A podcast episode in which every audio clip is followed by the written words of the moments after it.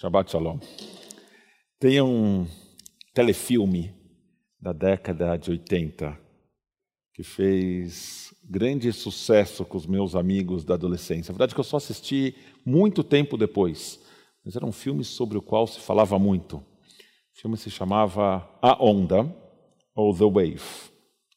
O filme foi baseado em um exercício desenvolvido pelo professor Ron Jones em 1967, com a sua turma de alunos no curso de História Mundial, numa escola do ensino médio em Palo Alto, na Califórnia. Os alunos tinham 15 anos e o professor Jones queria demonstrar como pessoas comuns tinham sido seduzidas para se comportarem como fascistas. Na aula, ele desenvolveu uma saudação, ele montou um grupo, que era o grupo da onda, terceira onda, na verdade, chamava na vida real. Ele é, desenvolveu uma saudação, um slogan e uma polícia secreta. Quem já assistiu o filme, tanto o filme para TV, que é de 1981, quanto teve uma versão para o cinema, muito tempo mais tarde, em 2008, um filme alemão, mas que conta basicamente a mesma história. Quem assiste o filme fica impressionado como jovens absolutamente normais se convertem com facilidade em adeptos de um sistema hierárquico, totalitário e exclusivo. A ideia do professor era que essa atividade polêmica e impactante como foi, ajudasse os alunos a compreenderem a realidade pela qual a sociedade alemã passou nos anos 30 do século passado.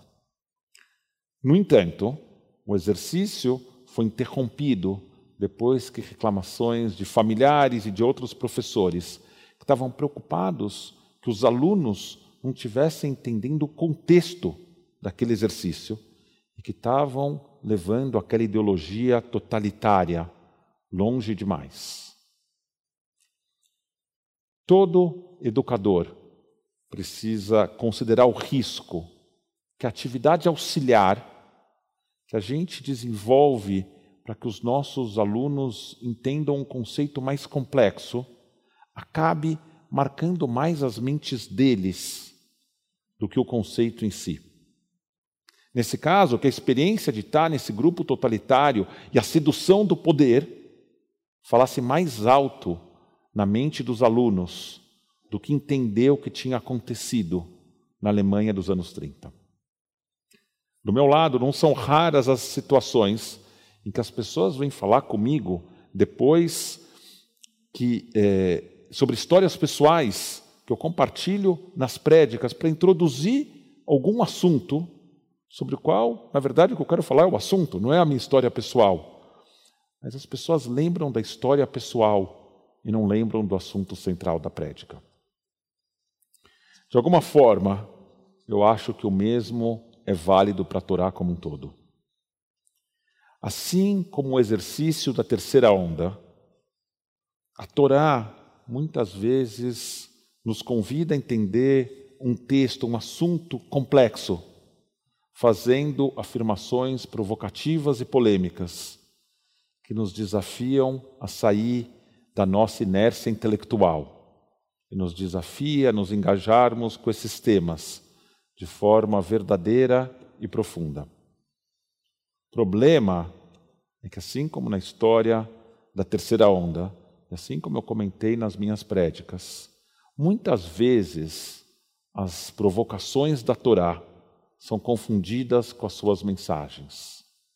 Alguns adotam essa perspectiva como absolutamente verdadeira como sendo o ponto de vista judaico sobre algum tema, sobre qualquer tema, e passam a defendê-lo sem qualquer questionamento, mesmo que essas perspectivas sejam imensos absurdos.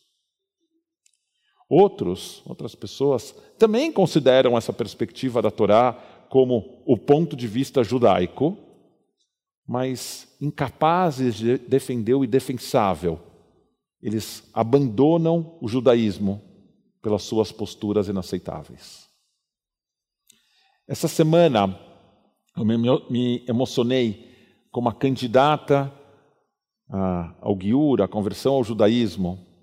No seu Beidin, o tribunal rabínico que lhe deu as boas-vindas à comunidade judaica, essa candidata falou do seu desconforto com algumas passagens da tradição.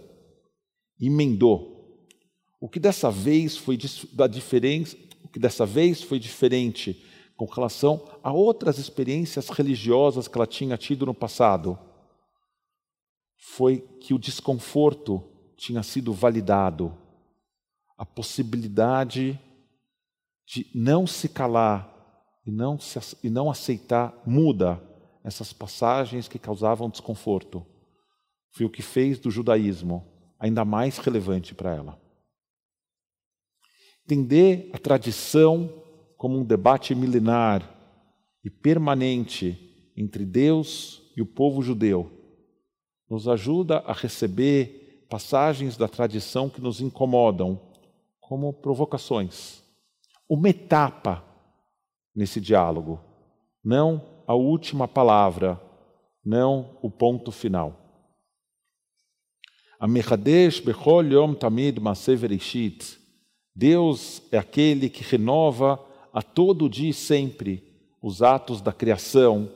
Essa frase que a gente diz todo dia como parte da liturgia matutina se aplica tanto a Bereshit, a criação do universo no comecinho da Torá, quanto a Mahamad Ar Sinai, o momento no Monte Sinai em que a gente recebe a Torá. A gente está todo, a todo dia e sempre recebendo a Torá e renegociando os termos desse nosso diálogo.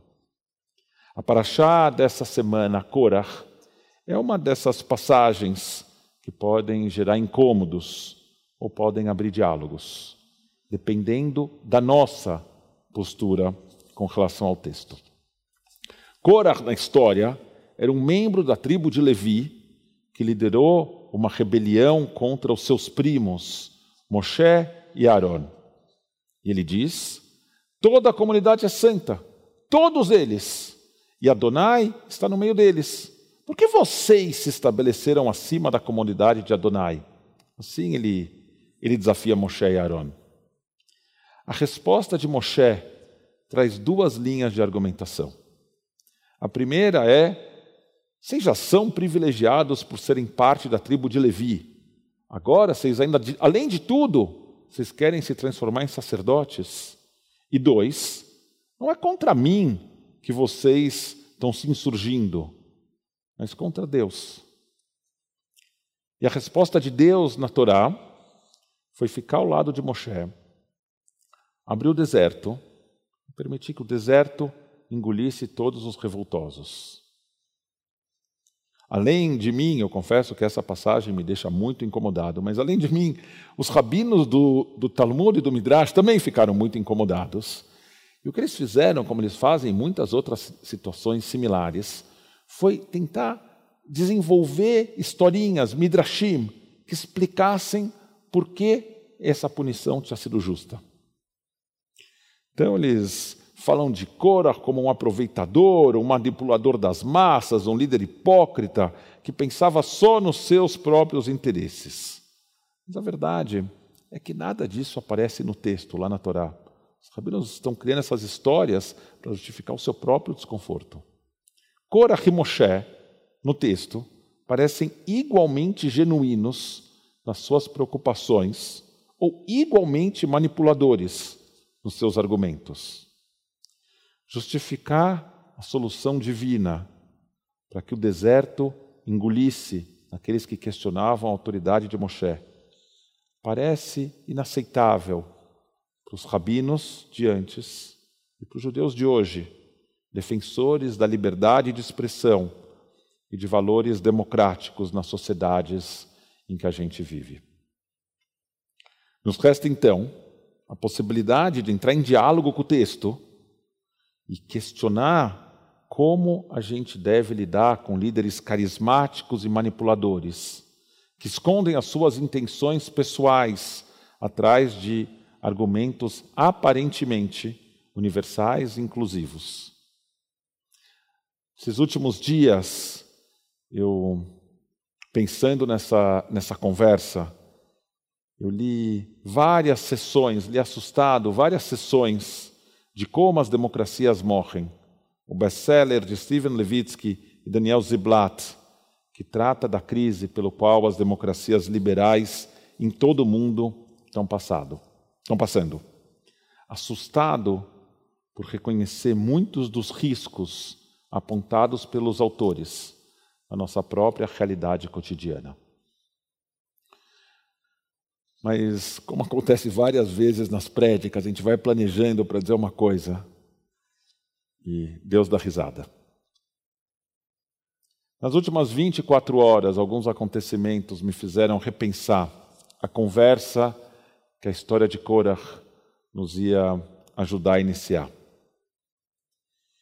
Eu decidi que a gente precisa falar um pouco sobre como a gente trata a discórdia, em particular o desacordo que mexe com a dimensão mais profunda, com as nossas verdades mais arraigadas, com a dimensão mais profunda das nossas identidades. Será que a gente cria o espaço para um debate respeitoso, nos quais a gente possa, divergir fundamentalmente? sem, sem desumanizar as pessoas de quem a gente discorda. Será que a gente tem essa grandeza de espírito para ser capaz de debater as ideias sem destruir as pessoas? Tenho dúvida. Infelizmente, segmentos cada vez mais significativos, cada vez maiores das nossas sociedades da nossa comunidade judaica perderam a capacidade de discordar com respeito. Os debates, com frequência cada vez maior, se transformam em agressões, algumas vezes físicas. A gente viu isso recentemente, nas últimas semanas, em um debate comunitário sobre o uso do termo nazista ou fascista para descrever comportamentos contemporâneos. E a gente viu isso em debates sobre o conflito entre Israel e os palestinos. Infelizmente, a gente viu isso, a incapacidade de respeitar as diferenças, se manifestar de forma ainda mais profunda nessa madrugada, em atos inaceitáveis da mais absoluta agressividade. Só para fazer um parênteses, pessoal, o antissemitismo está crescendo no mundo de forma assustadora na Europa, nos Estados Unidos e no Brasil, a gente vê, tem visto manifestações antissemitas que até poucos anos atrás teriam sido inaceitáveis e inimagináveis, reaparecerem, algumas vezes se tornarem banais. O que a gente faz quando, quando o antissemitismo é manifestado dentro da comunidade judaica por outros judeus? Todos os meses, na Shota Kotel, o grupo As Mulheres do, do Muro se reúne para as rezas de Rosh, de Rosh Chodesh, o início do mês judaico, no Muro das Lamentações em Jerusalém. O grupo, que é composto por mulheres de todos os movimentos judaicos, mulheres renewal, mulheres seculares, mulheres conservadoras, mulheres ortodoxas, mulheres reconstrucionistas, mulheres reformistas. Essas mulheres todas juntas exigem o direito de rezar o Muro das Lamentações. Elas demandam serem tratadas como judias que são. Elas demandam um direito reconhecido pela Suprema Corte de Israel, que determinou que elas têm o direito de receber um rolo de Torá para ler durante os seus serviços, direito que nunca foi reconhecido ou respeitado pelo rabinato ortodoxo. Às vezes elas conseguem contrabandear um rolo de Torá e conseguem ler, mas a Suprema Corte determinou que elas precisam receber um rolo de Torá da autoridade que administra o Muro das Lamentações.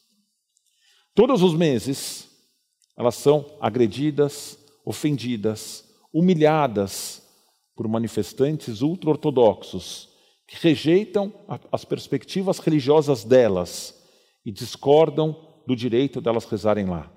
Deixa eu deixar bem claro: essas pessoas têm todo o direito de discordar. Na perspectiva, no entendimento religioso desses ultra-ortodoxos, essas mulheres não deviam estar fazendo o que elas fazem. Direito deles discordarem. O que eles não têm o direito é de agredi-las, humilhá-las. Esse direito eles não têm. Na madrugada de hoje, Rosh Chodesh Tammuz, os manifestantes deram ainda mais um passo inaceitável. Eles arrancaram de uma das participantes uma mala que tinha os sidurim, os livros de reza, abriram a mala, rasgaram os livros de rezas e jogaram esses, esses livros rasgados no chão e no lixo. Para quem já assistiu as cenas das situações que mais doeram ao povo judeu no século XX. A cena de alguém rasgando um livro de rezas e jogando no chão, jogando no lixo, nos remete a esses períodos da década de 30 e 40, que o experimento da terceira onda tentava que os alunos entendessem. Quem sabe do cuidado que a tradição judaica dá a textos religiosos, que quando não servem mais para ser usados, são enterrados para que eles se decomponham e voltem à terra. Entender como judeus que se dizem religiosos podem rasgar Sidurim e jogá-los ao chão, vai além da minha compreensão. Não tem outra palavra para descrever o que aconteceu, além de Hilul Hashem, a dissecração do nome de Deus. E os policiais, representantes do Estado de Israel, que estavam lá, assistiram essa cena toda e não fizeram nada. De novo, imaginem se fossem não-judeus cometendo esses mesmos atos, a gritaria que estaria acontecendo na comunidade judaica. Pior. Pior que a dessecração do nome de Deus, é a dessecração da imagem de Deus. Seres humanos, somos todos criados à imagem de Deus e temos todos o direito de sermos tratados com a mesma dignidade. E é inaceitável que isso seja quebrado. Esse é o princípio mais fundamental da tradição judaica. E quem diz isso não sou eu, é o Talmud, que discute se a frase mais importante da Torá inteira é ama teu próximo como a ti mesmo, ou fomos todos criados à imagem de Deus. Que uma diferença de opinião leve alguém a quebrar esse princípio judaico central, em nome da religião, vai além do meu entendimento de novo. É possível que o argumento de Korah tenha sido hipócrita. É possível que ele, crescesse, que, que ele quisesse só ganhar para ele o poder que ele encontrava nas mãos de Moshe. Mas isso não torna menos verdadeiro o argumento dele. Kihol aeda kulam kedoshim uvetoham Adonai. Porque toda a comunidade é sagrada e Deus está entre eles. Eu não sei, não tenho certeza a qual comunidade Korah se referia, mas somos, to somos todos, todos, em todos os grupos, em toda a humanidade, criados à sagrada imagem de Deus e merecedores da mesma dignidade.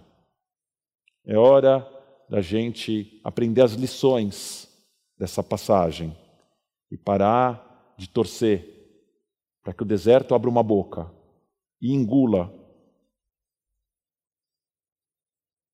aqueles de quem a gente discorda pelos seus argumentos.